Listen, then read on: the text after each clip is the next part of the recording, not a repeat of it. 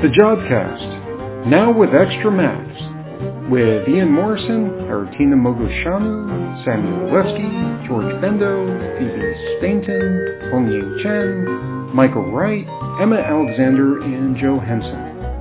The Jobcast, December twenty nineteen edition. Hello and welcome to the Jobcast. I'm George, and joining me in the studio today are Hongying. Hi. And Phoebe. Hello. So Phoebe's a new student here at the Jodrell Bank Centre for Astrophysics.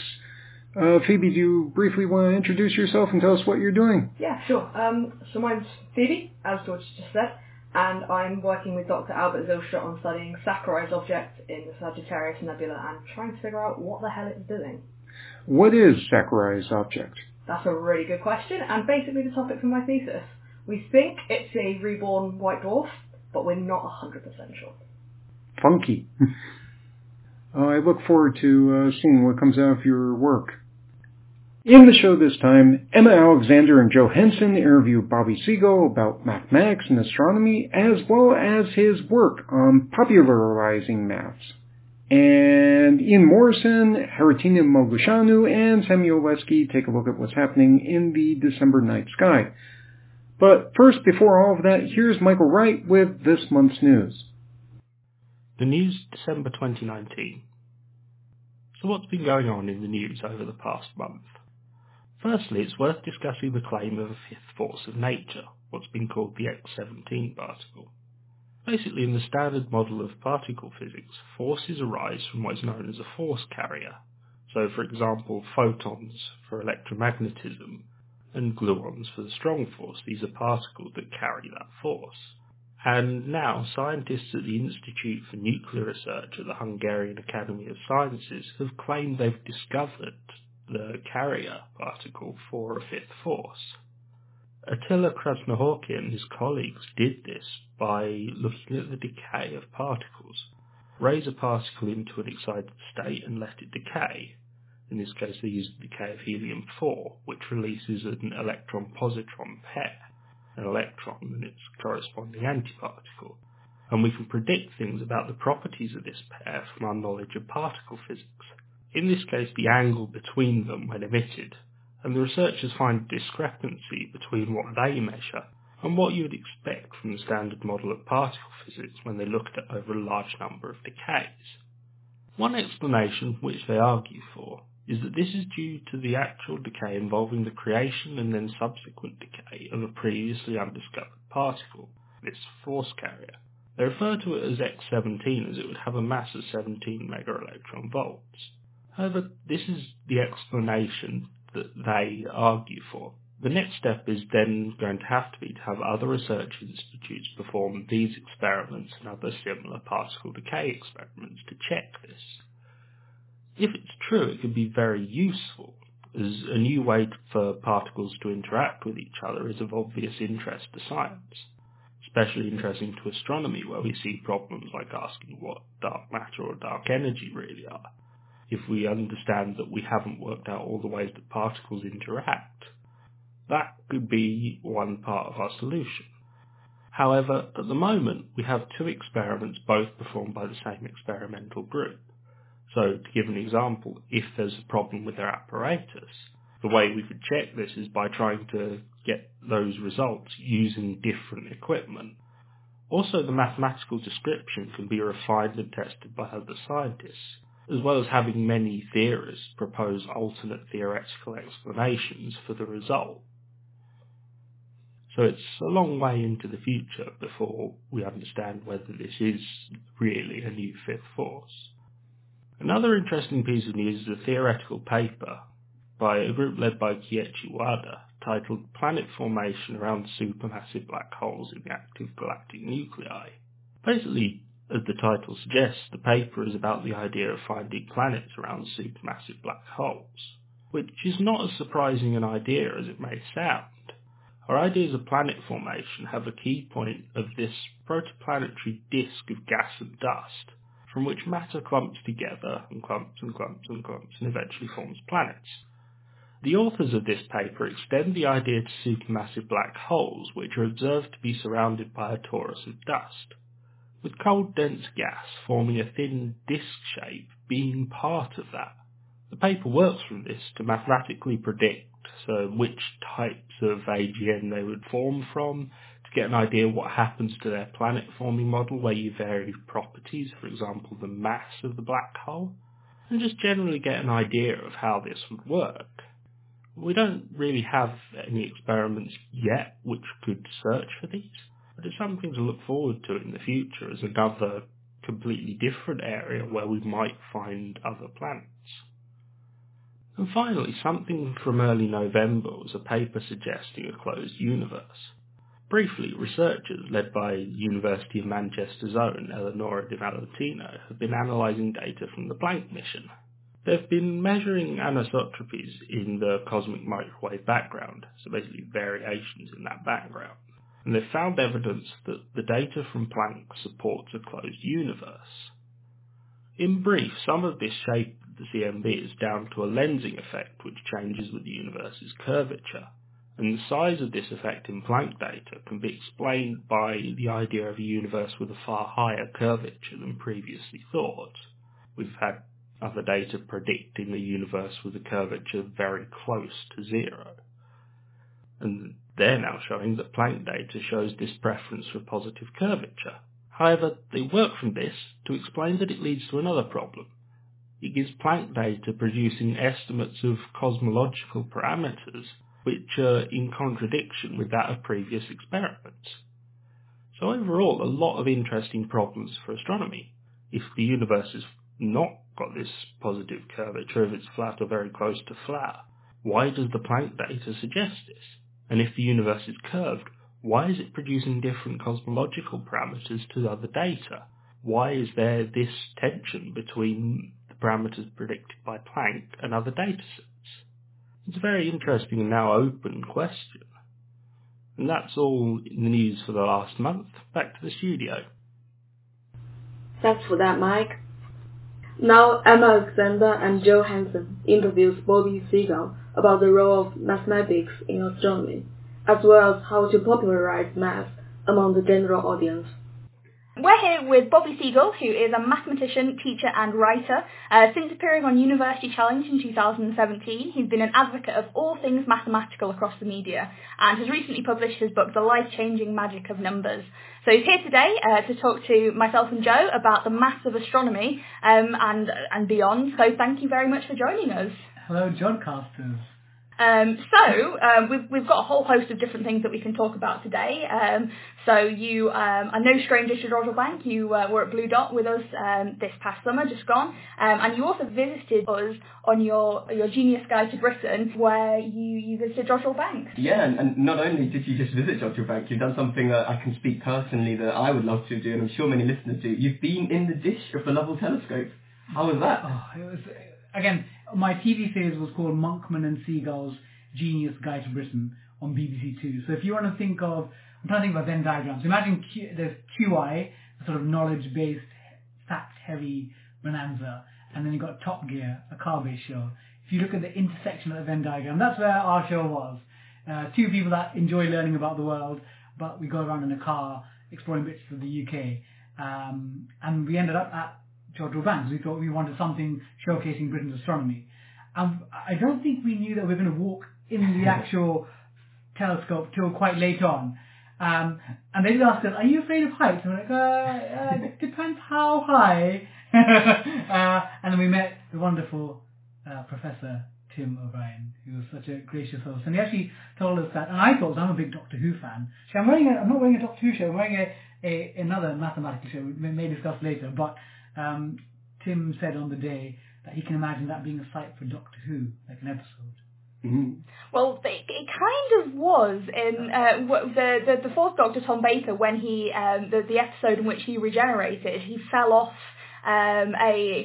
It was it was kind of based on the the radio telescope, the Pharos project um, on on Logopolis, um, and uh, yes, Tom Baker fell to his death from something that was not quite the Lovell telescope, but was meant to be modelled on the Lovell telescope. So there is, they, they never actually ended up filming at Jodrell Bank, I think, due to budget reasons, but um, there there is already that little link linked to Jodrell Bank. I'd, I'd love them to come back and film something. If if anyone involved in Doctor Who is listening, please come back to Jodrell Bank. I'm a Doctor Who fan. I'm going I'm to like, send out those nudges towards my colleagues at the B B C. Oh, I like Jodrell Bank. Oh, I like Doctor Who. Why don't you get a camera crew there? That would be amazing. Actually, I met I met Joel for the first time. Yeah. At the Blue Dot. And I'll be honest, I was a bit startled because again, I watch University Challenge, and Joel was one of my standout uh, characters. And then I think I don't know if you were going to be there, but he suddenly popped up at the front. Yeah. I was like, oh, the guy from Manchester, University Challenge, with the really, he had some great interactions with Jeremy Paxman, I remember. Yeah, yeah. It was absolutely terrifying. I, I don't know how you found it, but um, I mean, I recommend it a hell of a lot, and I got got more calm, but. The, the thing is, there are a lot of physics and astronomy questions. Astronomy, they love astronomy on. Mm. They they are pretty much the only ones that I can get on University Challenge. I like to think I have a broad knowledge of things, and then I, I watch University Challenge, and I can only get the physics and astronomy ones. I'm like, okay, maybe not then. um, I managed to get pranked by Jeremy Paxman on an astronomy question. Was that the one where he sort of said, correct, no, you're not correct? Exactly that. Uh, no. That's classic meme moment. Yeah, no, Joe, Joe is now our uh, resident meme meme machine, meme, I, I don't know. Um, meme icon. Meme icon, that's yeah. that's what I'm looking for. But I'm not the best quizzer at Jodrell Bank, that would be Adam Barr. That would oh, be, yeah. yeah. That, funny enough, as Adam Barr, I, either I met him on a holiday in Malta by coincidence, but I know he, he, went to a, he went on sort of debating course with my other sibling. So Adam Barr, we sort of, our worlds have collided. so, so yeah, I, I, I was at your talk, as you just mentioned, it was fantastic. Um, how did you find speaking at Blue Dot? Again, it's such a privilege to be there because you think of the most iconic festivals in the U K. You think of like Glastonbury, uh, Glyndebourne, um, the Hay Literary Festival. And I think Blue Dot stands up there as one of those iconic British cultural festivals. Um, well, I turned up on a day that was very damp and um, very drizzly. And and my actually my talk was... It was the Friday. Yeah, yeah. And my talk was heaving with people. I'd like to think it was because they came to see my talk, but actually it was chucking it down. Uh, so everyone was just like, oh God, let's get in here. Let's stay here. A thousand people stuck under one we were listening to Bobby Seagull talk about maths. Well, speaking to Bobby Seagull talking about maths, um, we've got a few questions for you based on the maths of astronomy, because astronomy, the, the, there is so much maths involved with it, um, and I know it's, it's something that people can shy away from a bit, um, but um, some of the questions that we had for you was maybe talking about some of the mathematical concepts that we use a lot in astronomy, um, but don't necessarily think about in terms of maths. Um, so, for example, um, logarithms are a big part of astronomy in terms of things like magnitude, when we're talking about um, how bright a star is, if it's um, uh, magnitude one, magnitude two, um, but I think it, it takes a bit of thinking in terms of understanding how they work. So I was wondering if you could go into that a little bit. Yeah, so actually, again, I'll be honest, I, I did a little bit of reading for this as well, um, but my, again, as someone that's a quizzer, I was like looking back at history firstly to understand the context of it, then try and get into the numbers side. So I think, again, with science, physics, mathematics, obviously there's the pure side of it, but I think sometimes people get excited when they hear there are real people involved in getting this step forward. Um, so I think with um, the stellar magnitude system, a chap called Hipparchus, about one hundred thirty B C, was the first person that tried to sort of um, identify stars by their brightness. And he said, you know, we've got the first magnitude of order, uh, which are the brightest, and the second magnitude is less bright, and all the way down to the sixth, which is very faint. Um, and then about two hundred fifty years later, Ptolemy, he came and said, oh, so we've got these six orders of magnitude, but we can fine-tune it a bit more. So between the first and second, there's something in between. Between the second and third, there's something in between, and so on. And then we come to our man Galileo a bit later. Um, you know, Galileo of Bohemian Rhapsody. Love, that song. Love that song. Galileo. Yeah, Galileo. Galileo. Oh, we should do a Jodcast sing-along. Oh. Maybe not. Especially not if And then he found actually there are things even less bright than the sixth magnitude, so he came up with the seventh magnitude. Um, well, see, now we've got things, I mean, the Hubble can detect all the way to the thirty-first, but obviously we're looking at how can we, how can we measure the brightness of stars.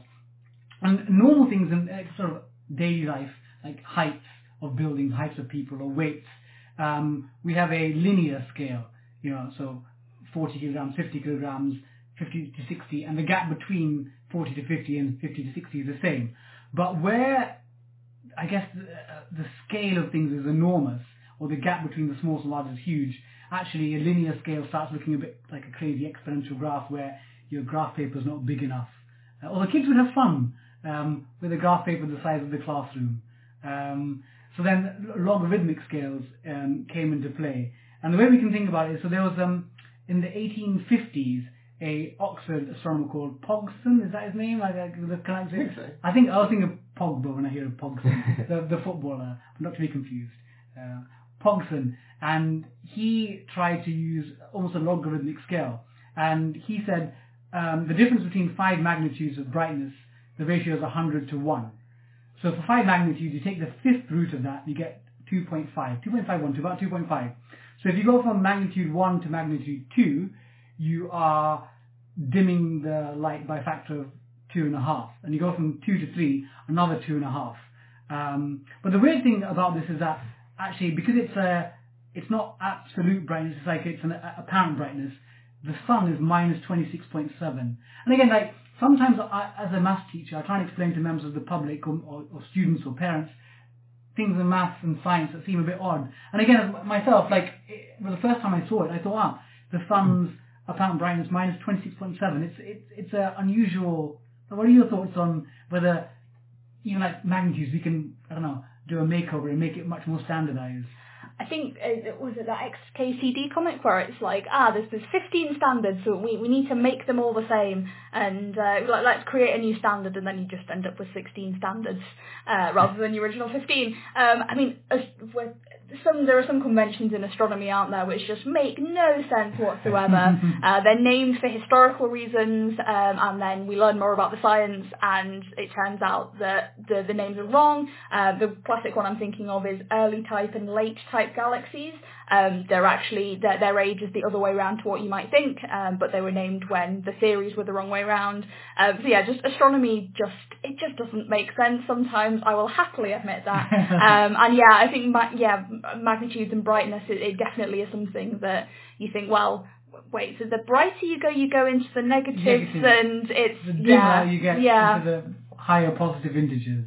Am I, am I right in thinking that they they defined this, the star Vega as magnitude zero, and then found out it was slightly variable? that that does ring a bell. It wouldn't surprise me. Yeah. That was also one of my oddly one of my favourite University Challenge questions. It wasn't deep astronomy knowledge, but it showed like a good awareness of it. Was um which star has an apparent magnitude of this and an absolute magnitude of minus this, and people guessed it. It's Sirius, and we're taking guesses. It was the sun, of course. Uh, yeah, I thought that was a very clever question, because if you knew, had a grasp of magnitudes, then you could, a big minus it becomes means... obvious and funny, but yeah, yeah, yeah, yeah. But no one got it, yeah. Was it in one of your matches? Oh no, I would love that. Oh. yeah, on, my, on my team, we had um, a uh, Mister Barton Singer. He was our resident mm. physicist. The thing is, I, I again, I Very quite good. like physics and astronomy, but then on the University Challenge team, there's someone else whose expertise it is. You you sort of buzz at your at your I don't know what do you call it your peril.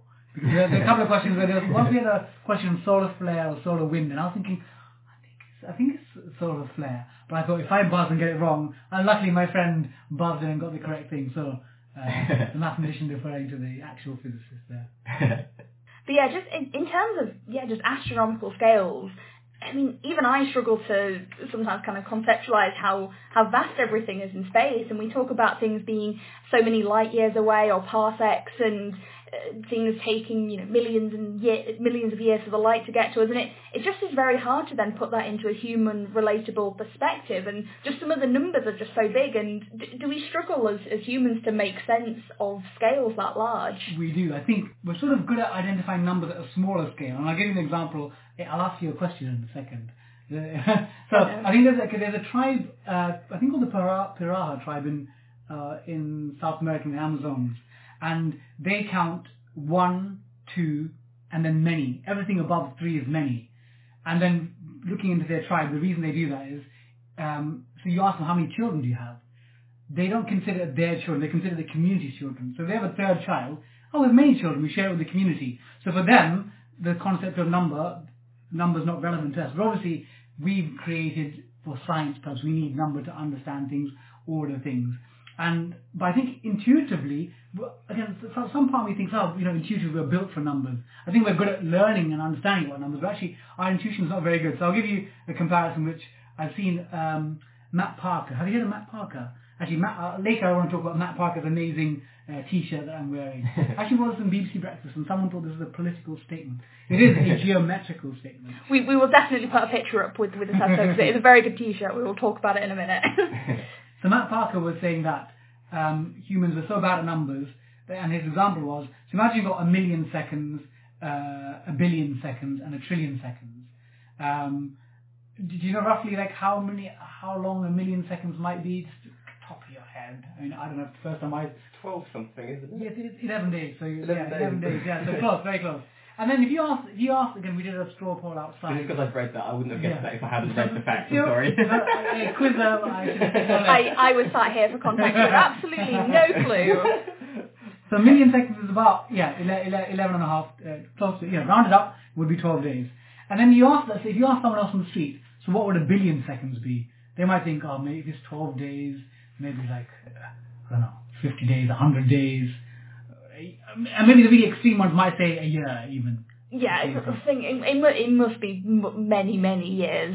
It's thirty-one years. thirty-one thirty-one is a billion seconds. And then we do a trillion seconds. And then again, again, we're, again, we're thinking, oh, that's a, um, a million times uh, a thousand, ten to the three is a billion, then times ten to the three is a trillion. So our scale sense, we're thinking, oh, so if that's thirty years for a million seconds, a, a trillion seconds maybe, I don't know, like, uh, I don't know, one hundred years, maybe a, a millennium. That's what, that's what you might instinctively think. But it's thirty-three thousand seven hundred years, a trillion seconds. And if you look at that, one million seconds is eleven days, one billion seconds is thirty-one years, and then a trillion seconds is thirty-three thousand seven hundred years. And instinctively, that doesn't sit easy with me. And it just shows our sense of numbers and scale. We can't really appreciate, which is why when we look into space and you see the numbers there, you just, you get your mind blown. Again, I've done some work with our year sevens in my school. So I teach in a school year seven to eleven, and some of our feeder primary schools. And I know that sometimes if you put like a Brian Cox documentary, the kids, they get so excited, oh my god, space! Math needs like a, a, a Brian Cox style makeover. We need, we need amazing graphics, people. Um, but again, when you talk to kids about the scale of the, even just the solar system, they just think, oh, so, you know, there's the, there's the sun, and they can almost with their fingers, they say, there's the Mercury, then Venus, then Earth, then Mars, and Jupiter. The thing is, uh, it's funny, um, the planets, most people, they've got like little acronyms. My primary school had classes named after oh, nice. the planets, but guess which planet we didn't have? Uh, Pluto. Back then Pluto was a planet, but which oh. was? Not Earth. Oh. Which is a rude-sounding one. Oh, yeah. So the head teacher got rid of that. So we had Mercury, Venus, Earth, Mars, Jupiter, Saturn, Neptune, Pluto. So lots of children in my school. There's, there's a school in East Ham, East London, that shall remain nameless, where students do not know the existence of Uranus because the head teacher got rid of it. That's that's. I don't know whether to be amazed by that or just slightly upset. Yeah, I, I think. Did I realise? I think for a few years I didn't think there was a planet. My dad once got me a book and said, Bobby, you know there's a planet called Uranus. I'm like, no. Amazing. Yeah. So the the point about scale was, so um, you can build models of the solar system. So if you get a little peppercorn, the one I see, I think in America they've got peppercorns, are they popular here? I mean... Well, just, yeah, you can get like whole peppercorns, yeah. can't you, that you put them in a fancy grinder. Yeah. And, yeah. So it's about, say, zero point nine, zero point eight of a centimetre. And on that scale, so the sun would be about a meter, yeah? So we've got one A U, which is about one hundred fifty million kilometers. So on that little scale, we've got a peppercorn being the Earth and a one meter wide football, imagine a beach ball, uh, being the sun. Um, the gap between the Earth and the sun on that scale would be about one hundred meters. So you just, just past, actually about one hundred seven. So between, you know, the one hundred ten hurdles, imagine Usain Bolt being the one hundred ten hurdles. I mean, Usain Bolt wouldn't be a very good hurdler, I don't know. Would he be a good hurdler? I, I feel like he probably would be. He probably would be quite tall, yeah. But better than me at any rate. Yeah. And then, um, if we go to Neptune and Pluto, So Neptune, how many, is it twenty A Us? twenty A Us? Oh, we never got good at them. twenty A Us. Goodness to it. This is a good year. Again, on my University Challenge days, I, was, I would have sort of learned the key ones. Yes, that's exactly what I did. Yeah, so yeah, yeah. Because I do astronomy, I was so scared that when the space comes up, I'm not going to get it, because I don't really know solar system trivia very well, you know. But I'd be expected to, so I can't get it wrong. uh, Neptune is at uh, about thirty A U. Okay. Um, so when we're looking at the gap between um, the Sun and the Earth, and that sort of peppercorn being the Earth, it's about one hundred ten metres. And then again, if you get people in the public to sort of say, oh, so where do you think Neptune and Pluto would be? They, they might go like oh, a few hundred metres further away. But Neptune would end up being three kilometres down. And then Pluto, yeah, I'm still a big believer in Pluto. Hands up who believes in Pluto. Me! Me! I don't know why it's not a planet. I know. That's scientific reasons. Pluto. Pluto. Um, Pluto would be four point three kilometres away. And if you tell people that if you consider Earth as a peppercorn, like less than a centimetre, to imagine that Pluto would be four, more than four kilometres away. And that's just our solar system. And I think humans, we don't instinctively have a sense of scale. Like when, you know, again, even in, again, I, before I moved into uh, education and teaching, I used to be an investment banker and a trader. The bank, ooh, ooh, ooh, myself. And there, when you saw millions and billions being traded, you lose the sense of scale. You don't really get that sense. And again, you sort of know what you're doing, but I think the same with astronomy. You just will bandy out things like light years and parsecs, all these things. But and we can write out mathematically what it is, but I, I think it's maybe it's we're not hardwired to really get a sense of scale for that sort of number. Yeah, especially as well. I've just had a thought when when you were talking about the the scales with the with the peppercorn and how mm. far Pluto away is.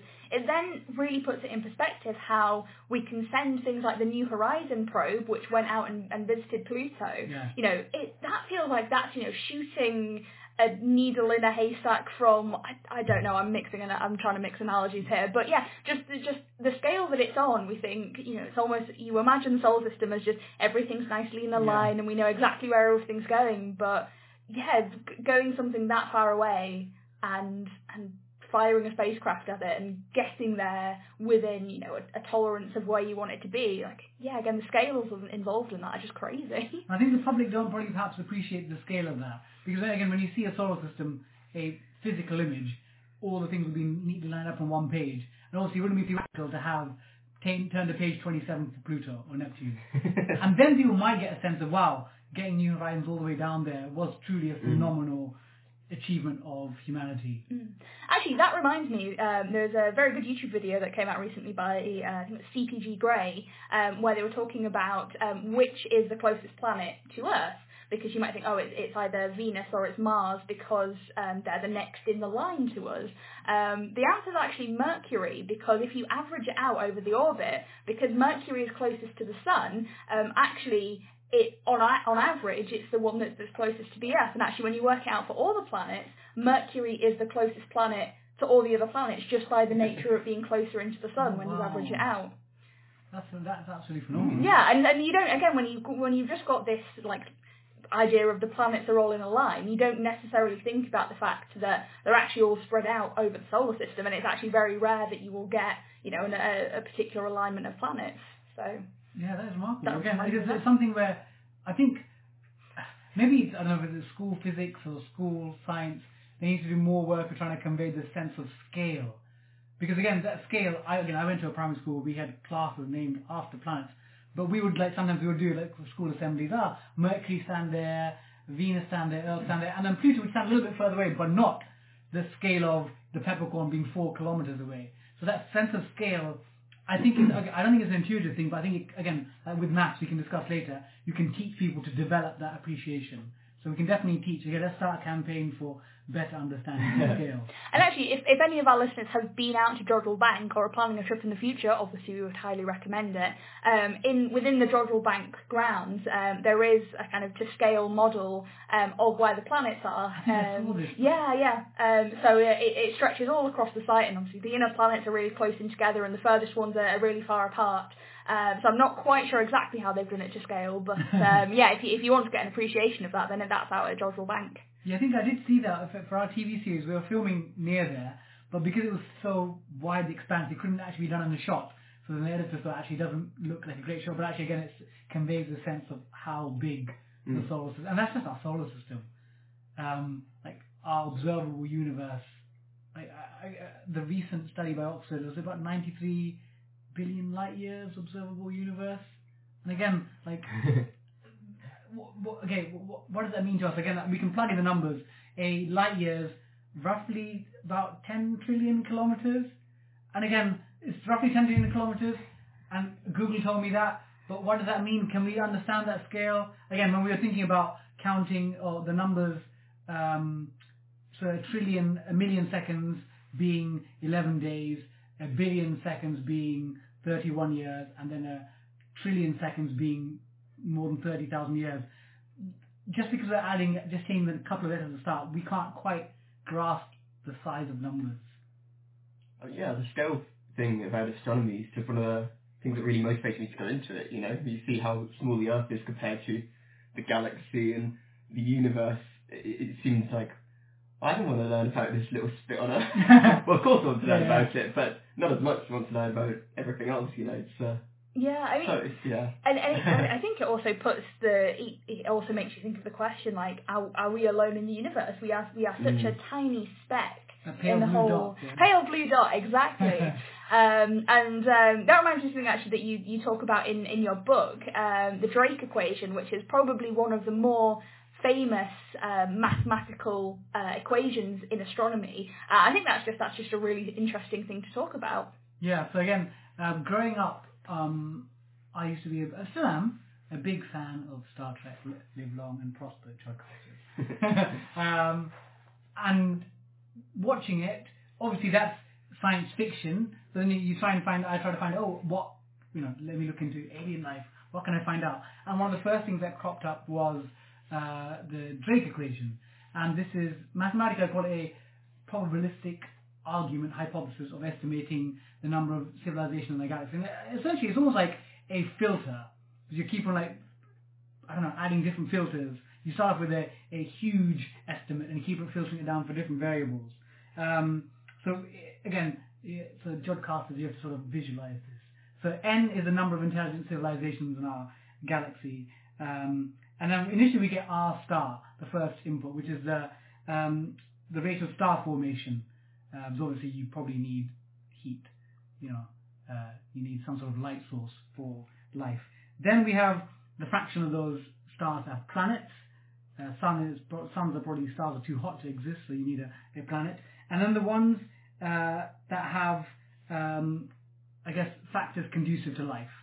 Um, but then again, that doesn't mean that life goes on to exist. So then you multiply by the fraction of plants where life actually goes on to develop. Um, and then you look at the ones where intelligent life. So you might have all the conditions like, was it carbon, phosphorus, hydrogen, oxygen, nitrogen. They're the, some of the main ingredients of life. Then you need um, ones that develop intelligent life. Then you multiply with the ones that actually develop communications, because uh, you know, us at twenty thousand years ago, when we were sort of emerging as Homo sapiens, we would have been there, but we wouldn't have been emitting any signals. Um, and then finally, you work out the length of time that species has been around for, because obviously they're the species that existed for the first five billion years, and all their last signals have gone out. We may not coincide in that timeline. And then Drake, he plugged all these in uh, different different estimates. So, for example, he, he he sort of hypothesized there'd be one star formed an average per year in a galaxy, and for the number of stars that have planets, he said between zero point two and zero point five. Um, for the number of uh, ones uh, that develop intelligent life, again, you can put it from zero percent, but then if you put zero percent, you sort of ruin the whole equation. Or you can put one hundred percent. And you put different variables in, and then he came up with A, on average, twenty planets. Um, and I think, again, if you put the most pessimistic one, you get zero. If you put the most optimistic values in, you get like a hundred million. So clearly it's going to be somewhere in between. Generally, probabilistic is something around twenty. So the maths tells us actually we'd expect to find civilizations out there. And I guess as well, it's the kind of thing where um, it, th- th- this equation incorporates lots of different aspects of astronomy, from star formation rates to uh, the number of exoplanets that you would expect to find around stars. And actually, all of these fields are still developing as we go along. And so now I think, you know, probably since the, Drake came up with the equation, um, we'll have more accurate numbers for those. And as, as we pinpoint those down, I guess that can help us hone in a bit on, on it. But having said that, I suppose if when you're also making a lot of assumptions about things and uh, the things that we know less about, such as, you know, the, the, the whole life intelligence thing, when we have a sample size of one, um, I, I suppose we can try and pin some areas of it down, but that doesn't help with the areas that we can't pin down as well. And, and what I love about this sort of calculation is you can apply it to many fields of life. Like the, it's called a Fermi um, estimation, and it, it comes it's derived from Uh, Enrico Fermi. I'm not sure when he won the Nobel Prize, but he did win a Nobel Prize. Um, and he tried to estimate the strength of an atomic bomb purely by getting a piece of paper, and when the well, sort of early atomic bomb test went, he measured how much it sort of rattled. And then based on that and a few sort of guesstimate variables, he estimated the strength uh, fairly accurately. Um, and again, you can, I think the classic one is um, estimate how many piano tuners are there in Chicago. And again, putting in lots of random things like the population of Chicago, how many people you think there might be in a family, how many ones might own a piano, how many people will get their pianos repaired, you end up with a, a, a figure. And the great thing about Fermi estimations is that even though some things might be overestimating, other things will probably equally underestimate. So on the whole, you get something that's actually not a million miles away from, the, or a million kilometres, or you know, whatever the astronomical unit, one one hundred fiftieth of an astronomical unit away from the truth. Yeah, um, the Drake equation played a role in your talk at Blue Dot Festival as well, didn't it? It did. So um, a few years ago, I read a paper that came out uh, by a man called Peter Backus. I think he's an economist. He was at Warwick, and he did a paper, "Why I Don't Have a Girlfriend." And he uh, he's not the first, but there are people who've done it. But he used the Drake equation and adapted it for himself to work out how many potential partners. So I thought, oh, okay, this is an excuse for me uh, to, to actually. It was actually funny enough. My mother was always sort of bangles on to me. So Bobby, get married, you know, as I'm Asian, and if you're Asian, you've got a good uh, Indian background, you've got like a, a good job, a decent degree, your parents expect you to get married. They think, what's the purpose of your life to get married? Sorry, mother, right, you're wrong here. But anyway, so I genuinely created a PowerPoint presentation for my mother based on, I, show, I actually went through the variables of Drake's equation, and my mother, honestly, she was just like, Bobby, what are you doing? I said, sit there, wait. And we went through the Drake equation. So she learned a little bit about Fermi estimation. Then I said, actually, someone else, I showed her the original paper by Peter Backus and said, I've adapted the variables for myself. Um, so again, instead of like rate of formation of stars, you put the rate of formation of people, that's the population. Then you look at the, um, uh, I guess, the fraction of people that you're interested in, so whether it's male, female, or both. Then you look at the location factor, the ones that overlap geographically, your interests. Um, and I put it into an equation, and I, and I came out with, initially, I came up with seventy-three potential people out there. But actually, funnily enough, the thing that I was excited initially was that seventy-three is a prime number. And it's a very cool prime number because it's a doubly prime, because reverse thirty-seven is prime as well. I think Sheldon in Big Bang Theory, that's his favourite prime number because of the, the dual the dual nature of it. But I think it's just a, it's a quirky way of looking at maths and physics, because again, we all in this room, we love the sciences because we enjoyed it at school, we had a good experience, and you know, we're doing PhDs and research in it. But a lot of the public, they think of maths and science, and they just maybe had bad experience at school. And when I talked, I actually talked about the a little bit about the Drake equation and the maths derived, so the equations of love, as it were, uh, on B B C World News.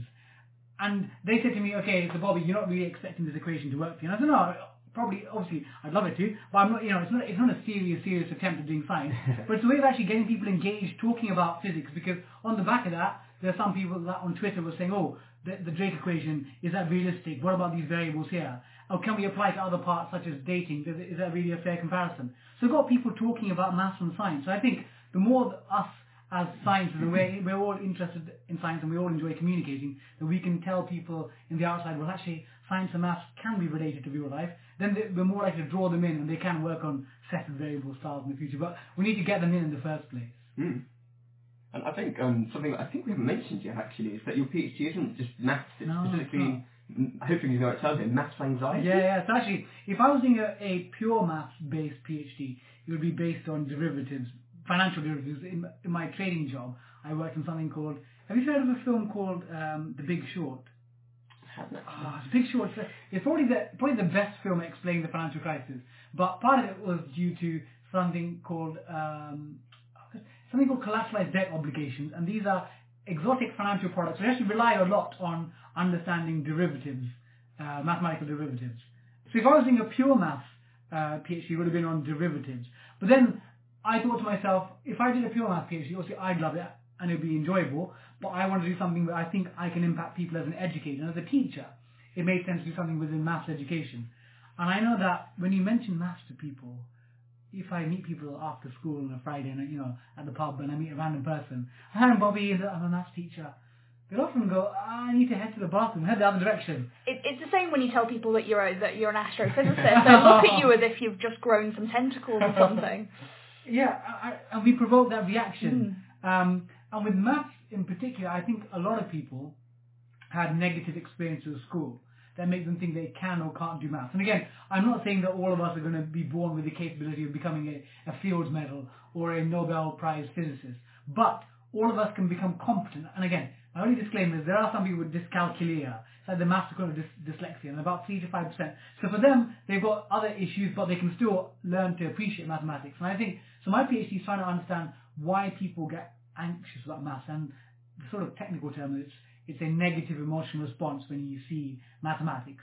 And um, for school children, it can be in the classroom, they're doing a long division problem. Which, with long division, you never use again till you do first year A level when you do algebraic division.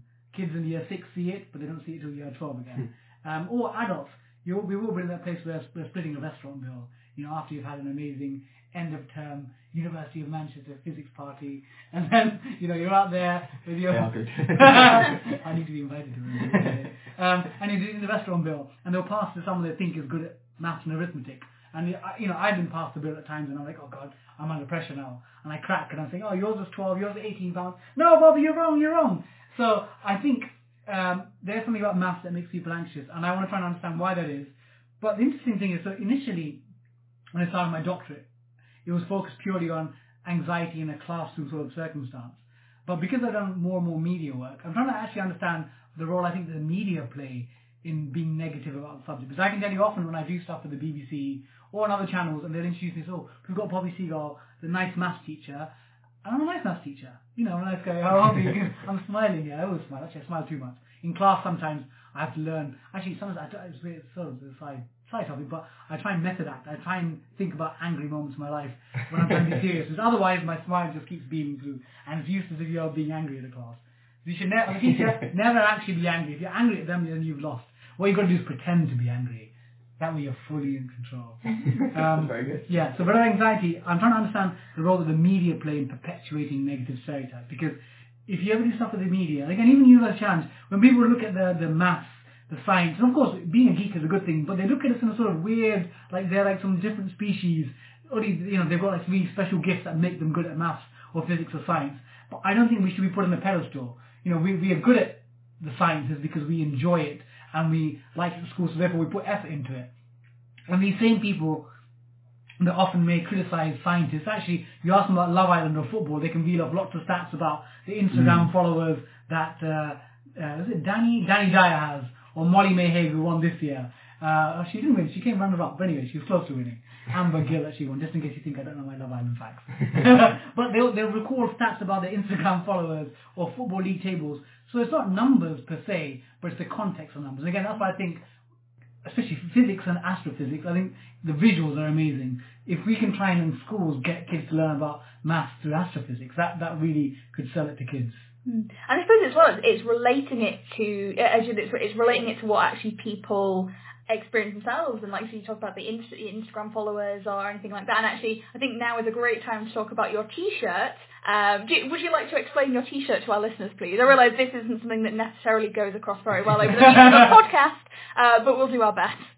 Okay, so firstly, it says here, say no to mathematically. I'm reading upside down, which is right. So, say no to mathematically impossible street signs. So I wore this actually this this morning. I was doing the B B C newspaper review, and before I was going onto the set, someone came over, looked a bit nervous, a junior person, and they said, "Oh, my, um, that shirt. Have you cleared it with uh, cleared it with management or the production team?" I said, "Why?" Because that's that's a, is that a political statement. And I said, oh, it's a geometrical statement. And they're like, oh, what do you mean? It's a, it's a math thing. And they sort of felt assured I could wear it on T V. Uh, because when you see like a, a football with a forbidden sign, you think, oh God, is this like this person against sport? Um, so on, in the U K, you know, we've got um, signs that are brown, road signs. And there's a football sports stadium that have a football there. And then Matt Parker, again, I love Matt Parker, my favourite public mass communicator. He's my, like, my, my, what is that? What do you call Obi-Wan Kenobi? I'm trying to think of a... Uh, it does. I was, that's from the David Beckham of mass communication.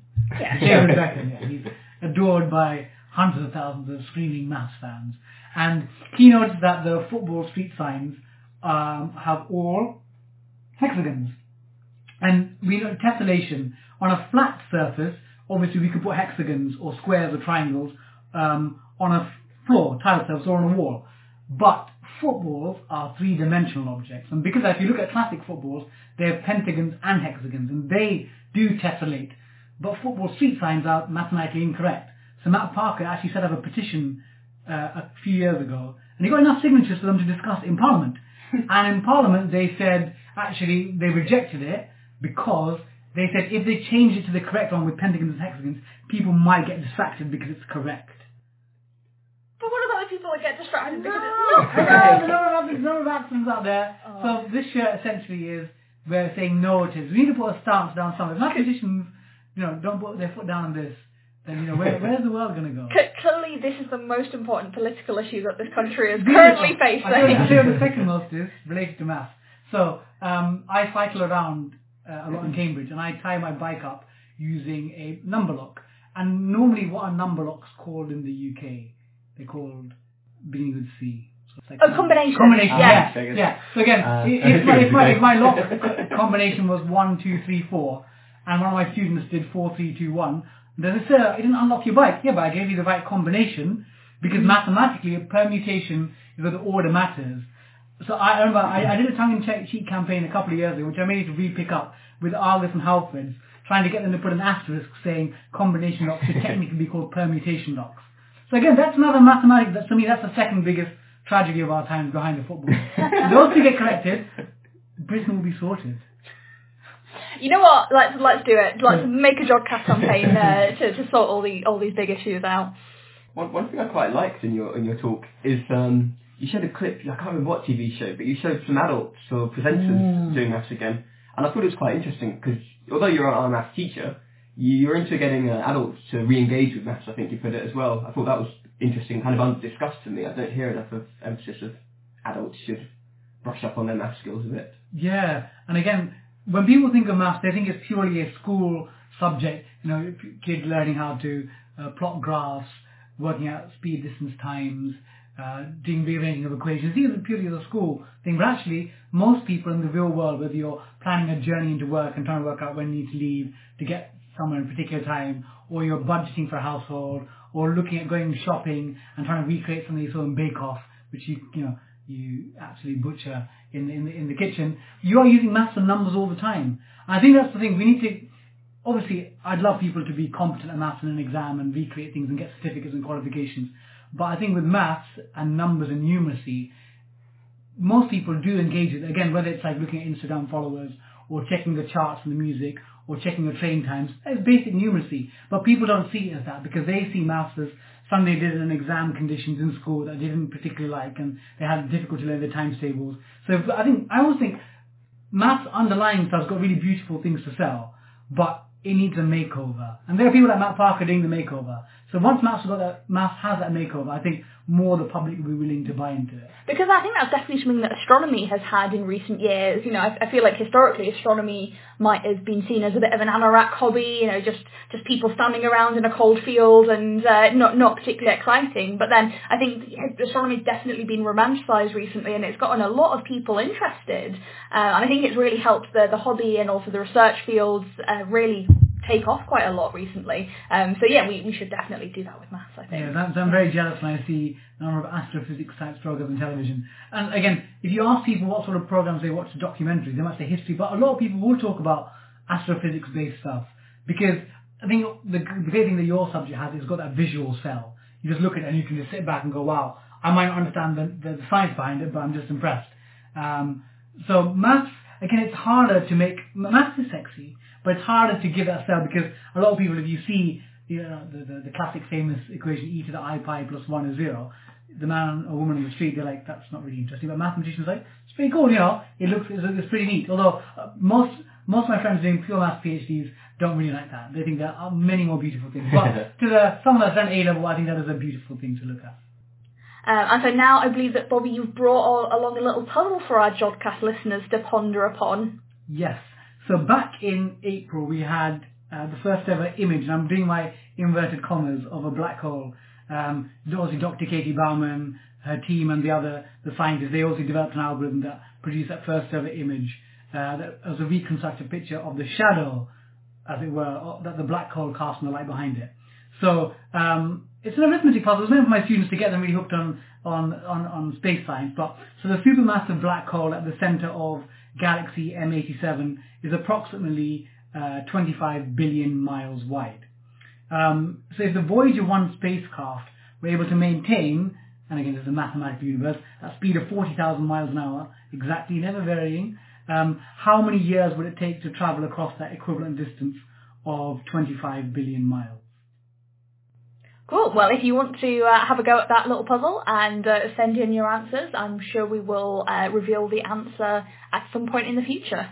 Um, well, thank you for joining us. It's been really interesting and something a little bit different, I think, for, for the Jodcast, not just talking about kind of the, the, the pure astronomy fields that we often so have on uh, on our interviews, but also thinking a little bit more about, yeah, digging into the, the math of astronomy as a whole. So um, really interesting. Thank you very much. And if you want to dig into this a little bit more, I believe that you've got a chapter in your book about the math of space and the math of astronomy. Yes, so I wrote a book called Uh, The Life-Changing Magic of Numbers, available in all good bookstores and electronic stores. But essentially it was almost like a, a response to why people don't like maths. And I thought, let me write a book about it. So essentially it's partly autobiographical. So I look at different aspects of my life, like whether it was my you know time trying to cook or doing sports or getting interested in space astronomy because my class had all the names of planets. Um, and I try to show people actually maths can be seen in a fun way. Um, so if you're looking for something that, even if you're someone that's a competent mathematician and has got a PhD, it's a nice book that, to remind you that maths uh, can be really fun. Or if you're not confident, in fact, I always recommend it for people that had a really negative experience at school, because they, if they read the book, again, I like to think when I write things, I sort of do it in a really simple, straightforward way. It can make people think, actually, maths and science can be quite cool. So definitely a, a good Christmas gift. And again, for people that use Twitter or Instagram, they message me. I'm really good at sending people handwritten messages that they can print out and stick Uh, for their book, so like a personalised Bobby Seagull message. Thanks again for joining us. This has been really, really interesting. Yes, thank you, Bobby. It's been great. Thank you, John, Carl. Thank you, thank you, Emma. Thank you, Joe. Thanks for that, Emma and Joe. Now we come to the part of the show where we fit in all those other bits that we can't fit in anywhere else, the odds and ends. So I've been following a lot of the developments in Hawaii concerning the three meter telescope for a while, in part because I used to be a PhD student at the Institute for Astronomy in Hawaii. So I've been following a lot of the developments in Hawaii surrounding the thirty meter telescope, uh, which is currently blocked by protesters who are worried about the cultural sites and the environment on the summit of Mauna Kea. And the most recent news regarding the telescope is that uh, they have been looking at potentially relocating to an alternative site in the Canary Islands, on the island of La Palma specifically, and they very recently obtained all of the permits that they would need to build construction. So there hasn't been any news that has come out specifically, no definitive statement from the organization saying that they're definitely going to leave Mauna Kea and relocate to the Canary Islands, but they certainly seem to have gotten a bit closer. And also the other thing that I found interesting was that they also have a website called t m t la palma dot org. So I just thought that was very interesting. Um, Phoebe, Hongyang, you have any thoughts on um, any of this? I definitely think it adds more credibility to the move, and I think it would definitely end the protests around Mauna Kea being such a spiritual site for the local inhabitants of Hawaii. and I definitely wouldn't object to having less jet lag. So the European uh, project for Next Generation Optical Near-Infrared Telescope is the E S O Extremely Large Telescope, which took its name from the next K C D comic strip. Um, that, unfortunately, is going to be in Chile, so if you want to go observe there, you're going to have to face jet lag. So the other interesting thing related to all of this, too, is that Hong Yang is going to be going to the American Astronomical Society winter meeting, which this year, or technically next year, is going to be held in Honolulu in January. Yes.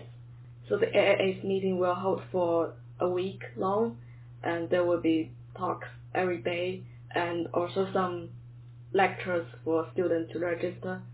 Like, I registered a one-day-long Python lecture designed for for students who do astronomy. That actually sounds like a very good opportunity. And you get to see Hawaii. Yes. The meeting will be at the Hawaiian Convention Center, uh, which is actually close to Waikiki. Yes. And where are you staying when you go visit the uh, meeting?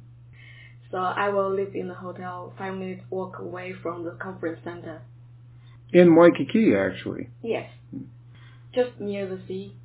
On the sea? Nope. No, not that expensive. Yes. Since I left Hawaii, I've been back through Honolulu a few times on plane layovers while traveling to the Big Island on observing trips. And I've been able to find cheap hotels, actually, in Waikiki, kind of back from the beach, which is kind of nice because um you're kind of near restaurants and you're kind of near interesting stuff to do, and there are also good transport links to and from the airport. But at the same time, uh, I'm not spending a huge fortune uh, just to uh, stay one night in the city. So do you have any other plans on things that you want to see at the conference or things that you want to see in Hawaii?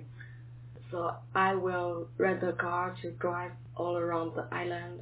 But no specific plans. Um, I will also go snorkeling, and I just got a book for fishes from George. Thanks for that. I want the book back, though. I will definitely read it. Um, any plans on any specific talks you want to see at the conference, though? I actually have no idea what is going on specifically on the meeting, because they don't give a schedule for. Well, it sounds like it'll be an interesting trip for you going to Hawaii anyway. Yes. And it does sound like the workshops at the conference are going to be a good opportunity for you as well. Yes. And now here's Ian Morrison with this month's night sky for both Hawaii and the rest of the Northern Hemisphere. The night sky for December two thousand nineteen. As darkness falls, we can still see, not far above the western horizon, or in fact towards the northwest, the bright stars Deneb in Cygnus and Vega in Lyra. They're part of the summer triangle, but they're still visible quite late towards winter as the nights draw on. Setting towards the western horizon is the great square of Pegasus. Above that to the left is the constellation Andromeda, which contains, of course, the Andromeda Galaxy M thirty-one. If you start from Alpherat, which is the top left-hand star of the square, actually Alpha Andromedae, move one star to the left, fork round a little bit to a second bright star, then turn through ninety degrees right, another star, and then the same distance again, you should see a fuzzy smudge with binoculars, and even on a very dark, clear night with your unaided eye. Above Andromeda is the W-shaped constellation of Cassiopeia. And if you take the right-hand V, like a little arrow, it actually points down towards Andromeda, making another way to find it. Down to the left from Cassiopeia is the constellation of Perseus. Its brightest star is Murphach, and has a star called Algol, called the Demon Star, because its brightness changes every so often. It's actually an eclipsing binary. And then there's another bright, very bright star in the Northern Hemisphere, which is called Capella, which is the brightest star of Auriga. That's actually in the Milky Way, and there are some very nice open clusters that can be seen through a small telescope in Auriga. Then, of course, Rising in the east is our winter sky. First of all, we have Taurus, with two open clusters, the Hyades cluster and the Pleiades, a wonderful little group of stars, sometimes called the Seven Sisters. In the Hyades cluster, or rather towards it, is the bright star, a red giant called Aldebaran. It's about halfway between us and the actual cluster. And then gradually rising in the southeast is that wonderful constellation of Orion the Hunter. The three stars that make up his belt point up towards the Hyades and the Pleiades, and down to the left towards the brightest star in the northern hemisphere, Sirius in Canis Major. Up to the left and rising in the east is the constellation of Gemini with the heavenly twins. So some lovely constellations to look at during this month of December. But what about the planets? Well, Jupiter, shining on the first of the month at magnitude minus one point eight, and with an angular size of thirty-two arcseconds, can be seen very low in the southwest as darkness falls, but soon after it will be lost in the sun's glare. It lies in the southeastern part of Ophiuchus and heading towards the most southerly part of the ecliptic, so when it appears in the twilight it will only have an elevation of about six degrees. With such a low elevation, atmospheric dispersion will take its toll, and the device called an atmospheric dispersion corrector, composed of two prisms, would greatly help improve our views of the giant planet and its four Galilean moons. Now Saturn will be seen west of south as darkness falls at the start of the month. Then its disk is sixteen arcseconds across, and the rings, which are still open at about twenty-four degrees to the line of sight, spanning some thirty-six arcseconds across. During the month its brightness remains at plus zero point six and its angular size at fifteen point four arcseconds. Again, now in Sagittarius and lying to the southeastern side of the Milky Way, is at the lowest point of the ecliptic and only has an elevation of about twelve degrees after sunset. Now Mercury, following its transit of the Sun on the eleventh of November and reaching its greatest elongation west on the twenty-eighth of that month, it can be seen in the pre-dawn sky, low in the southeast at the start of December. On the first, it will have a magnitude of plus zero point two nine and will rise about an hour before the sun. It will then have an elevation of some nine degrees before being lost in the sun's glare. With an angular size of about five arcseconds, it will then fall back towards the sun and be lost from view by the middle of the month. Now Mars, at the start of its new apparition, can be seen towards the southeast in the pre-dawn sky. It rises some two and a half hours before the sun at the start of the month and will have an elevation of about fifteen degrees before it's lost in the sun's glare. It then has a magnitude of plus one point seven and an angular size of three point nine arcseconds with a salmon pink disk. By month's end, it'll be seen further round towards the south before dawn, and its magnitude will increase slightly towards plus one point six. Venus may just be glimpsed in the southwest at the start of the month, but will be difficult to see due to the fact that the ecliptic is at a sallow angle to the horizon, and Venus will have a very low elevation. As the month progresses, it will rise higher in the sky, and on the thirty-first will have reached an elevation of about fourteen degrees as darkness falls. During the month, its magnitude remains at about minus four magnitudes, and its disk increases from eleven point six to thirteen arcseconds across. A low horizon and quite possibly binoculars will be needed to spot Venus, but please do not use them until after the sun has set. Finally, some highlights of the month.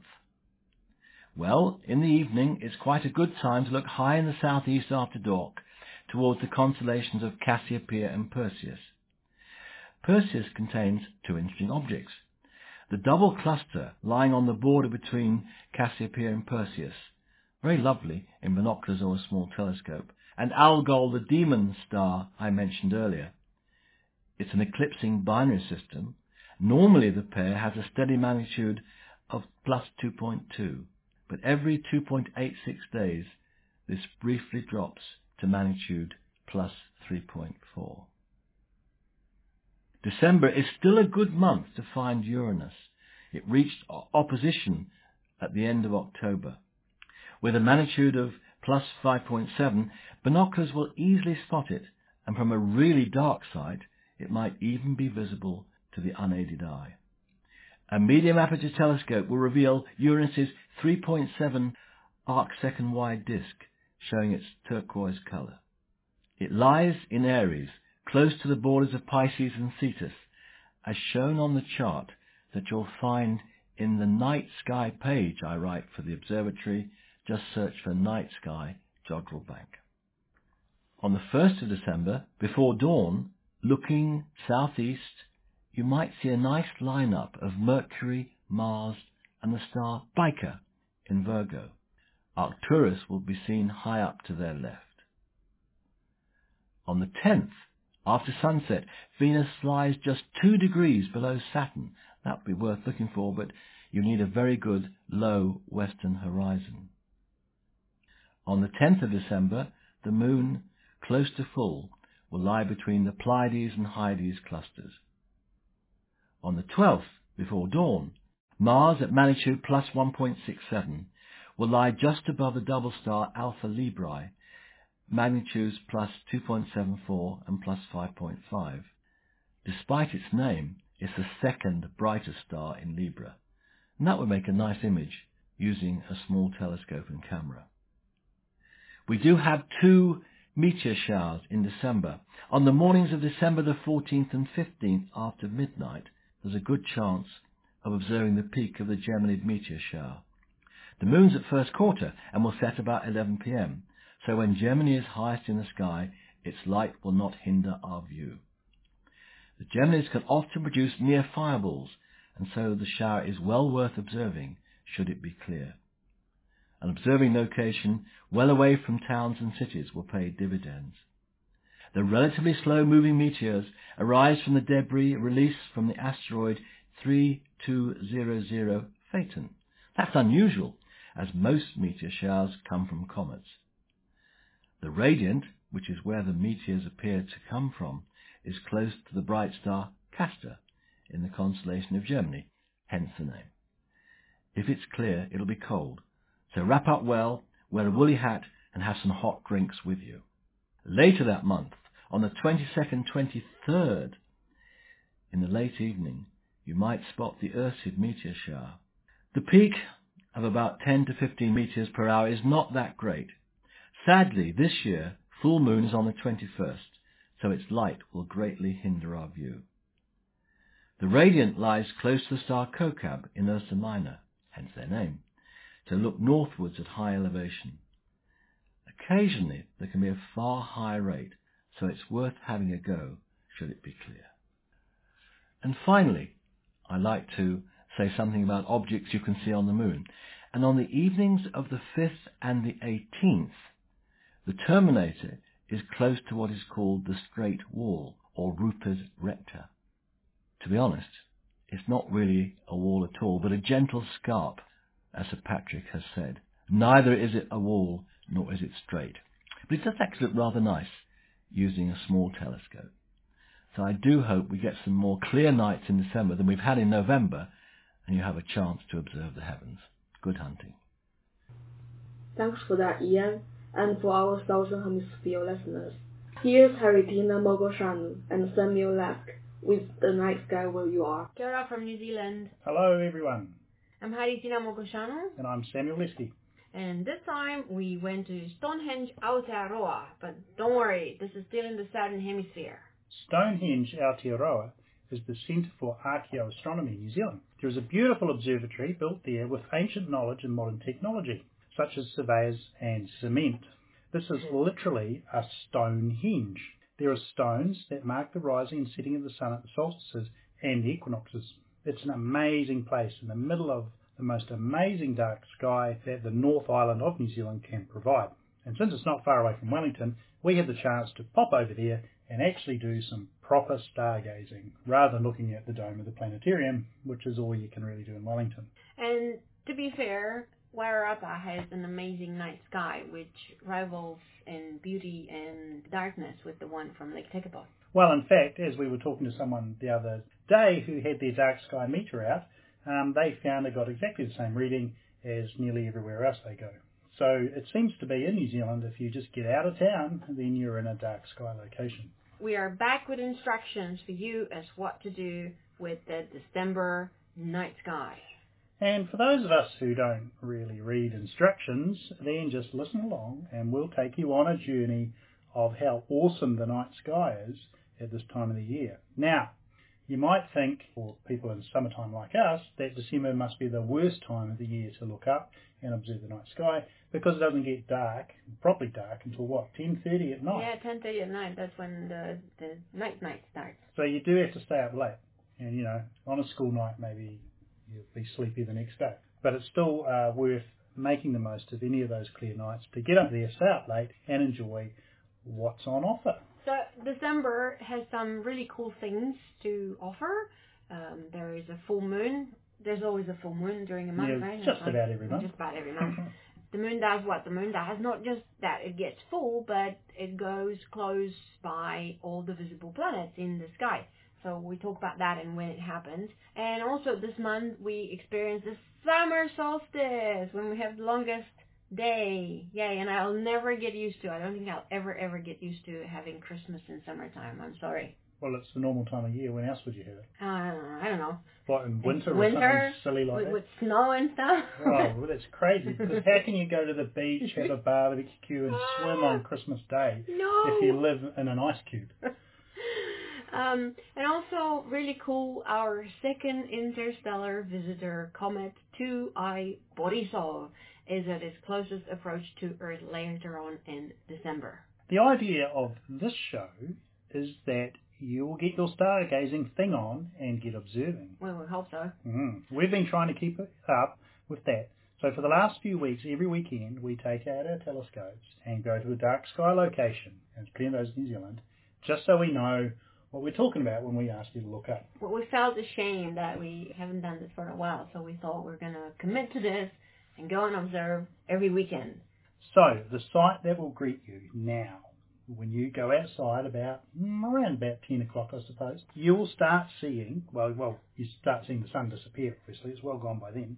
And clouds. And, and clouds. Hopefully they're gone too. But what you'll first star you'll probably see, if you're looking with sharp eyes, is Canopus. And then, of course, if you look up a little bit further, you'll see Arcana, and then a little bit further, you'll see Formalhaut, and they make kind of a nice line of three stars. Now, closer to the horizon, you'll probably also see Sirius start to appear. Yeah, if you wait a little bit more. Hmm. So we had to wait until almost eleven to see it properly. Yeah, that was when it was dark enough and high enough. Mind you, there was hmm. a little bit of cloud on the horizon, which hmm. probably stopped it. But what you've got there, of course, is you've got this big patch of sky which doesn't have a whole lot in it from what the naked eye sees. And then on the horizon, on the eastern horizon, and sort of from, I guess, southeast to sort of northeast, you've got the Milky Way stretching all the way from the Southern Cross to the south, and then nearly around to, well, not quite north, but maybe mm. northeast, you've got Pleiades. And so between them, you've got the whole Milky Way just sitting there on the horizon. In fact, in December, it's starting to tilt up a little bit. Not quite the same as November. And we're actually looking towards the outskirts of the galaxy. Mm. Orion is towards the edge. So we've lost the opportunity to see uh, Scorpius and all the fun clusters and nebula because oh, it's long gone. Bye-bye, Scorpius. The yeah. sun is now inhabiting those uh, constellations. So yeah. look for Orion on the eastern horizon as it reappears in the night sky. And for the next half year, the sky will be dominated by uh, by Orion and actually by bright stars. And it's not so much the Milky Way, but these stars that we're going to see in the sky. And we see, you said we started seeing Canopus, and the reason for that is that Canopus is really high in the sky. Kind of pops up Sirius, yeah, first, it? yeah, because yeah. it's the second brightest star as well, and mm. the reason you don't see Sirius first is because Sirius is very close to the horizon. Are you serious? Uh, I am serious. Look for Sirius, the dog star to the right of Orion's belt. And of course the other really bright star that you'll see is number three, which is Alpha Centauri. And of course, Alpha Centauri, when it appears, that's pointing, well, it's because it's one of the pointers, of course, is pointing towards the Southern Cross, which won't quite be there when you first see it in the evening. You've still got to wait about half an hour to an hour, then you'll see the rest of the Southern Cross. But still, it's there, and Alpha Centauri shines in all of its glory. And and they're really cool because when you look at Orion's belt, and New Zealanders here call it the pot, for obvious reasons, because it's upside down. Because it looks like a pot. It looks like a pot. So you've got Orion's belt. It doesn't look like a Joker with a sword and a shield, that's for sure. No, no, no, okay, fine. So it doesn't, no, it, it does look like a pot. So you look at Orion's belt, and Orion's belt is pa- parallel to the horizon, and then what you have to do is you, you really stretch your arm, and then you stretch your fingers, like, a lot. So from your pinky to your thumb, you have almost twenty-two degrees, and that's the distance between the edge of Orion's belt to Sirius, so that's how you find Sirius. Or just look for the brightest star. You find, if Sirius is on the horizon. Other than the sun. Other than the sun, yes. Uh, on the other side of Orion's belt, but to the left, you will see Aldebaran, which is a lovely red star. So they're both at the same distance from Orion's belt, so that's how you can see them. So the other star that actually appears, probably after Alpha Centauri at this time of the year, will mm. be is Rigel. Yeah.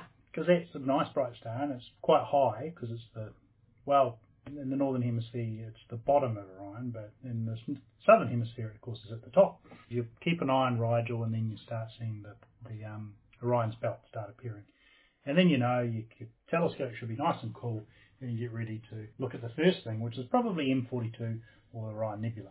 Yeah, which was spectacular, by the way. So we observed it in the um, eight-inch telescope, and then we observed it in the sixteen-inch telescope, and you could see the four stars, and you could see the wisps of nebula around it, and it was absolutely fantastic. Oh, it looks amazing. Really, really beautiful. Um, the other thing you can see to the left of uh, Aldebaran and the Hyades is obviously the Pleiades. So all these objects, the Pleiades, that are about three fingers away from Aldebaran, uh, Hyades, and then twenty-two degrees to the right, Orion's belt, and then twenty-two degrees to, to the right, you see Sirius. Yeah. They're all in a line. And then if you turn around about sixty degrees from that, you can actually see Alpha Centauri. And I know because I measured it. So that's our boring old galaxy, the Milky Way. Yeah. Which, um, I mean, let's face it, there's not a lot in there. It's only four hundred billion stars. Yeah. And some nebula. And, well, there's our solar system, which is quite handy for us. But actually, at this time of the year, you can see a whole lot more than just the Milky Way by checking out the area that's almost up by the zenith, and starting with uh, one of my favourite galaxies, Sculptor Galaxy. And it's um, nice and bright and really easy to see. It's a spiral galaxy, but it's kind of, it's not edge on, but it's on quite an angle, so you don't really see the spiral arms unless you've got a super powerful telescope. But what it looks like in the eyepiece is just, on a smaller telescope, it looks like a big smudge. It goes across the whole eyepiece. And if you've got a really dark sky location, it will take up the whole eyepiece. It's quite big. And then if, you've, yeah, if you if you have a decent-sized uh, telescope, you can also see a little bit of, it's almost like sparkly little knots of kind of something in there, you know, which is kind of cool. I drew it. I drew it um, last week, and it was really cool because there are three stars there. Mm. They make a really pointy triangle, and Sculptor, the galaxy, is in between these three pointy stars, and it was really interesting to see how my eye adjusted to the darkness as the time passed, because we observed like a few times. We pointed the telescopes at it at different times of the night because we could, and you can see the difference between an eight-inch telescope and a sixteen-inch telescope, how much light it gathers and, and how much more detail you can see in that amazing thing. But I absolutely love it, and now it's my favorite thing to find, and it's very close to Deneb. It's very easy to find. So if you can find Deneb Kaitos, that's probably, well, that's also a fairly bright star. What is Deneb Kaitos? It's a star. So it makes a nice triangle with Formalhaut and Arcana. Anyway, so what you do is you imagine a line between Arcana and um, Formalhaut, and you sort of go in about three or four fingers. These fingers, you know, outstretched, so the width is about four fingers. And that's where you'll find a Sculptor Galaxy. And it's a, it's a big galaxy, and this kind of looks like a elliptical. And you can almost see it with the naked eye as well. I could. Well, you can totally see it in binoculars. Yeah. yeah, I mean, in binoculars we found it, but also with the naked eye, it's like something happening. Is there some action in that part of the sky? But there's a lot there. So, on your journey along your four fingers to get there, about halfway is another much fainter galaxy, uh, N G C two forty-seven, which is also kind of an elongated smudge as well. But if you've got a big telescope, you'll totally see that. And you know, you've got to use your best averted Um, Uh, vision and and nudge the telescope a little bit so it moves, so you can pick up the movement. Now, a little bit beyond Sculptor is a beautiful uh, globular cluster, N G C two eighty-eight, and it's quite fantastic to look at. Now, in the Sculptor group, there's another couple of galaxies as well. There's N G C three hundred and N G C fifty-five. Now, N G C fifty-five is really easy to see. It's like Sculptor. Um, it's a bit thinner and longer, um, but it, it's almost like a line of a smudge, really. Mm. It's kind of, it's kind of a cool. So that's kind of a cool galaxy to look at. So that pops out easy. N G C three hundred is much harder though. Its kind of northern equivalent would be M thirty-three. Right. Um, and, M, and you know with M thirty-three, it's hard to see because its surface brightness is, is spread out over such a big distance. It's actually really hard to see it. N G C three hundred is nowhere near as big as M thirty-three, but it's that, that same problem. It's sort of a face-on spiral, and all that brightness um, is sort of spread out over quite a quite a big distance. So even though it's a magnitude seven point nine galaxy, it is quite hard to see. So you, you need a really dark sky, and you need a pretty decent-sized telescope. And the Sculptor Galaxy, like if you look at the pictures that people drew on the Sculptor Galaxy, it looks really funny. It's almost like a ladder with shelves in, in the sky and a bust of a statue on top of it. So it's quite a quite a funny thing. But here in the Southern Hemisphere, it goes all the way up to zenith. So you have really clear skies when you look up to this part of the sky. And obviously is uh, is near Formalhaut, which is uh, one of my favorite stars, and Grus, which is one of my favorite constellations. And when you look at Grus, that's really beautiful to see. There are all these double stars, and you know when you look at it with the telescope, it's even it's even more beautiful because you can see all these double, double, double, double stars. Well, actually, Alpha Centauri, you know, talking about. Well, we'll leave the galaxies for a moment and come back to the Milky Way. Alpha Centauri is is actually a double star as well, as as we know. Um, in fact, it's a triple, really, I guess, with that Proxima. But, of course, the two stars that are the ones close together in Alpha Centauri, A and B, if you put one, imagine it was our solar system. So one of them would be where the Sun is. The other one would be where Neptune is. So imagine what that solar system would be like. Because those stars are kind of a bit like our Sun. They're maybe a tiny bit bigger. But imagine that, you know, two stars like ours, you know, what kind of sunsets would you have? I don't know how conducive it would be you for have, life. Do you have life? Yeah. Could you have planets orbiting around them? Probably, and the planets seem to be orbiting everything. Orbiting around two suns, like mm. Tatooine. How many mm. suns were on Tatooine?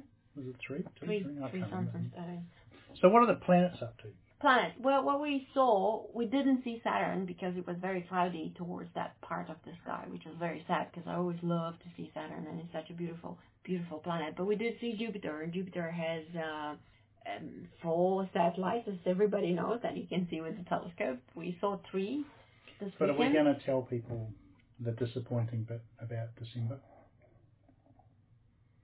No. Saturn, no. Jupiter. Don't tell them. Okay. Do not tell them. Find out for themselves.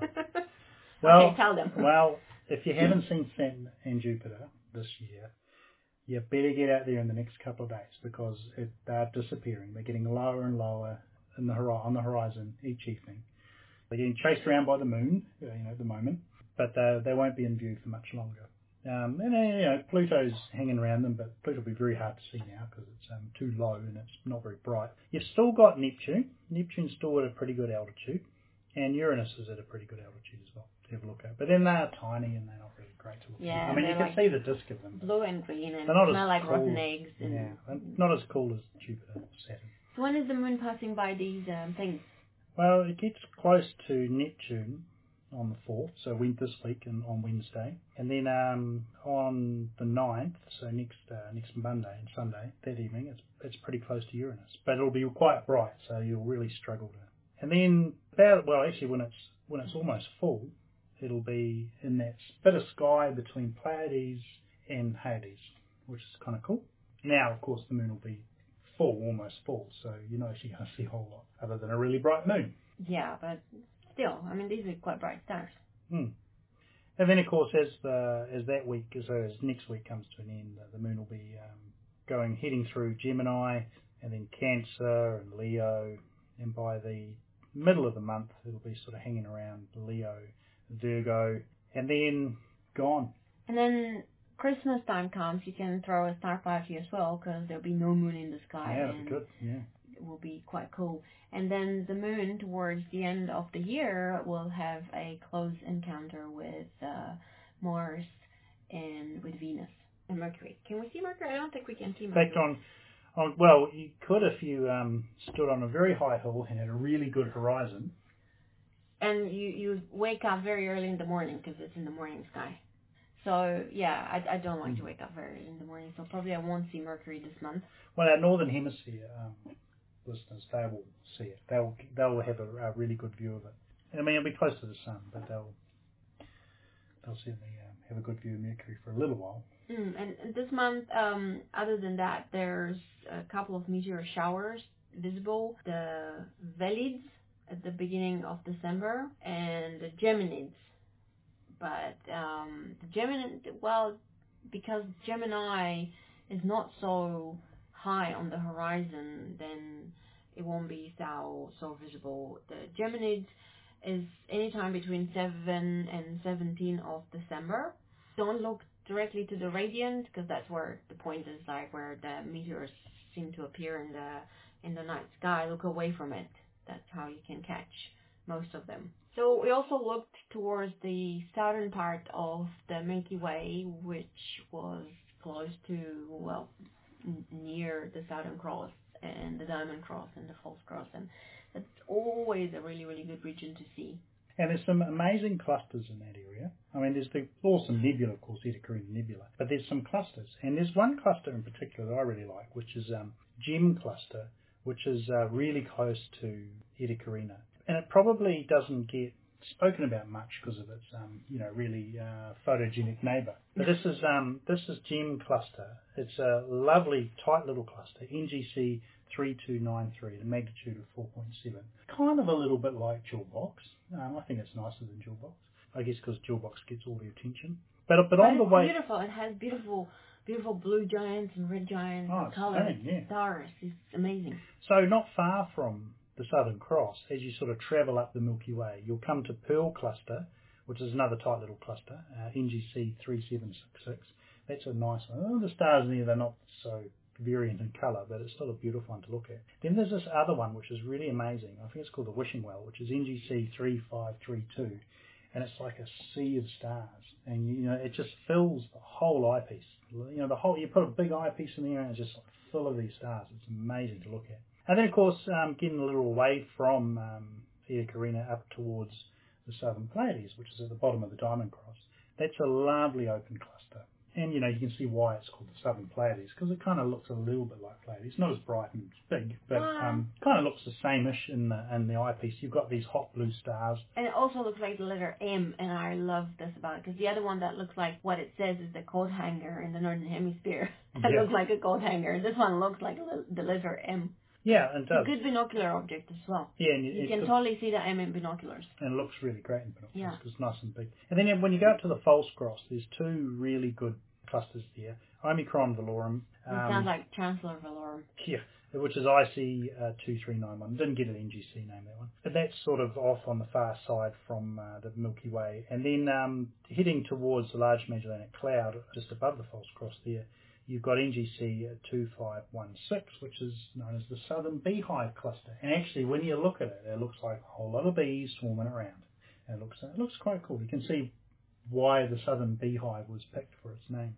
When we also have the Magellanic Clouds. And of course, in a dark sky location, the Large Magellanic Cloud stands out. It really does stand out. It's very irid- iridescent. It does. It was surreal when we looked at it in, in the weekend. And they're really easy to find. So if you find Sirius, the brightest star in the sky, and then Canopus, the second brightest star in the sky, you pretend you draw a line from Sirius to Canopus, you extend that line, you find the Magellanic Clouds. It's as easy as that. Yeah, and in the dark sky, you can't miss it. You really yeah, or, or you just get yourself a dark sky and then yeah. you don't need to do all these measurements. And it's funny because you look up and you'll see a cloud and you'll think, oh, there's a cloud up there. But that cloud's actually the Large Magellanic Cloud, not a um, cloud in our atmosphere. And, and in the city, when, when you're like in Wellington, when we are here, it's quite hard to see and you have to use your averted vision or your peripheral vision. And a bit of imagination. And a bit of imagination. But when you go to a dark sky location, it just pops out and it's absolutely phenomenal. And of course, it's the big spider, which is the, the draw card for our attention in the Large Magellanic Cloud, the Tarantula Nebula. And that's a stunning complex of a huge area of nebulosity. and you can see the details. You can totally see the details on, mm. on the Tarantula Nebula. Yeah, it's kind of got little round structures, you know, circular structures that kind of look a little bit like a spider. You know, I think with all these things, there's always a bit of imagination, isn't there? Yeah, and in the Small Magellanic Cloud, which is equally amazing, just that it's smaller. The Small Magellanic Cloud is also amazing, and it's our neighboring galaxy that is two hundred thousand light years away from us, so it looks smaller than the Large Magellanic Cloud that's one hundred sixty thousand light years away from us. In the Small Magellanic Cloud, we have my favorite globular cluster in the whole world, forty-seven Tucanae. Oh, I thought you were going to say N G C three sixty-two, which is the other globular cluster, which is close to the Small Magellanic Cloud, and often overlooked because of its photo-hungry neighbour. But well, it's no. actually a really nice globular cluster in its own right. So it's quite a tight one, very bright as well. I'm but sorry. N- not the same as forty-seven I'm two. Sorry, I like forty-seven Tucanae. Yeah, maybe you haven't seen N G C three sixty-two. But I did. It is a beautiful cluster indeed. Mm. It is smaller than... Oh, much smaller, yeah. Well, you know, visually much yeah. smaller. But still, they're both very stunning. And, and, you know, it's very hard to compete with forty-seven Tucanae. It's a very bright globular cluster. You can see it naked eye. Now, if you're struggling to find the Small Magellanic Cloud, uh, just look for the Large Magellanic Cloud and something that looks a little bit like it, but a wee bit further away. So this is our tour of the night sky. These are some of the amazing things that we observed in the night, and this is what you can see in December. And it's, it's amazing. It's a really, really good, you know, despite being a sh- short sort of summer evening, there's still a lot of really cool things you can see, especially those galaxies up high. They look magnificent. Mm. Now, of course... On the later in the month, it is of course the uh, summer solstice, where we have the longest day of the year and the shortest night, which we're not very we're not very enthusiastic about because it shortens even more. Yeah, maybe the like the worst day for astronomy. The worst day for astronomy is going to come soon. But the moon won't be too bright, so... so yeah, we can have a moon party. So it's really interesting, right? Because in New Zealand in December, the stars really shine from about ten thirty at night until, I don't know, three, four, five in the morning maximum. four thirty. So you, you don't really have too much time. And we know we have this amazing sky. Orion is in the sky. In the Northern Hemisphere, we have the Winter Triangle. Um, and, and here you have all these stars shining. But um, it's, it's just amazing how short the night is. But speaking of solstice, we've interviewed Richard Hall and Kay Leder, who are there at Stonehenge Aotearoa every day, and they gave us an amazing glimpse into ancient civilization. And we talked about calendars, we talked about zodiacal constellations, we talked about how they built Stonehenge Aotearoa and who did it. And well, the amazing thing about it is it's an observatory. It really is an observatory, and it's got and it's a design. It's got hard coded a bunch of things that happen. And of course the sun during the equinoxes and the solstices is the thing that's hard coded into six of the stones. So there's one of the stones you look at, you stand right in the middle and you look at this stone and it's perfectly matched to the height of the, there's a hill a few miles away, so it's perfectly matched to that horizon created by the hill. And that's where the sun will set on the longest day. And it's quite amazing. It is exactly at that point the sun will appear to be just sitting on top of that stone, which is quite amazing. And I'm really looking forward actually mm. to uh, to see it. We saw the sunset now, and the sun was just a little bit aside from there, and I was just standing there imagining um, how would it look in December. They have actually three stones, so one is for the solstice, the winter solstice, one is for the equinox, and one is for the summer solstice, so you can totally tell the path of the sun in the sky. And uh, it is a modern representation of a Stonehenge, of the henge of stones. But it doesn't stop the local druids coming out. So while I've got my solar telescope out trying to look for a fleeting glimpse of a sunspot, which doesn't seem to be a whole lot these days anymore, um, I'll have to be careful that I don't um, knock into any druids dancing around. We hope that maybe one day you can come to New Zealand, or if you are in New Zealand, you can come to Stonehenge Aotearoa and share a beautiful night of stargazing with us. And from any other location in New Zealand, of course, where we have dark sky, which is basically anywhere away from a from a city. Mm, and certainly not central Wellington.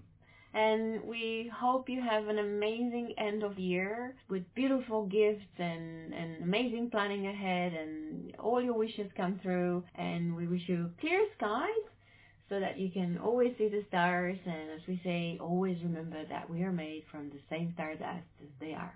Have a great Christmas. See ya. Bye. And thanks for that, Hertina and Sam. If you want to get in touch, you can do so via the website at w w w dot jodcast dot net. Or Twitter at twitter.com slash jodcast. Or on Facebook at facebook.com forward slash jodcast. On YouTube at youtube.com slash jodcast. On Flickr at flickr.com slash groups slash jodcast. And don't forget that you can send us posts. The address is on our website.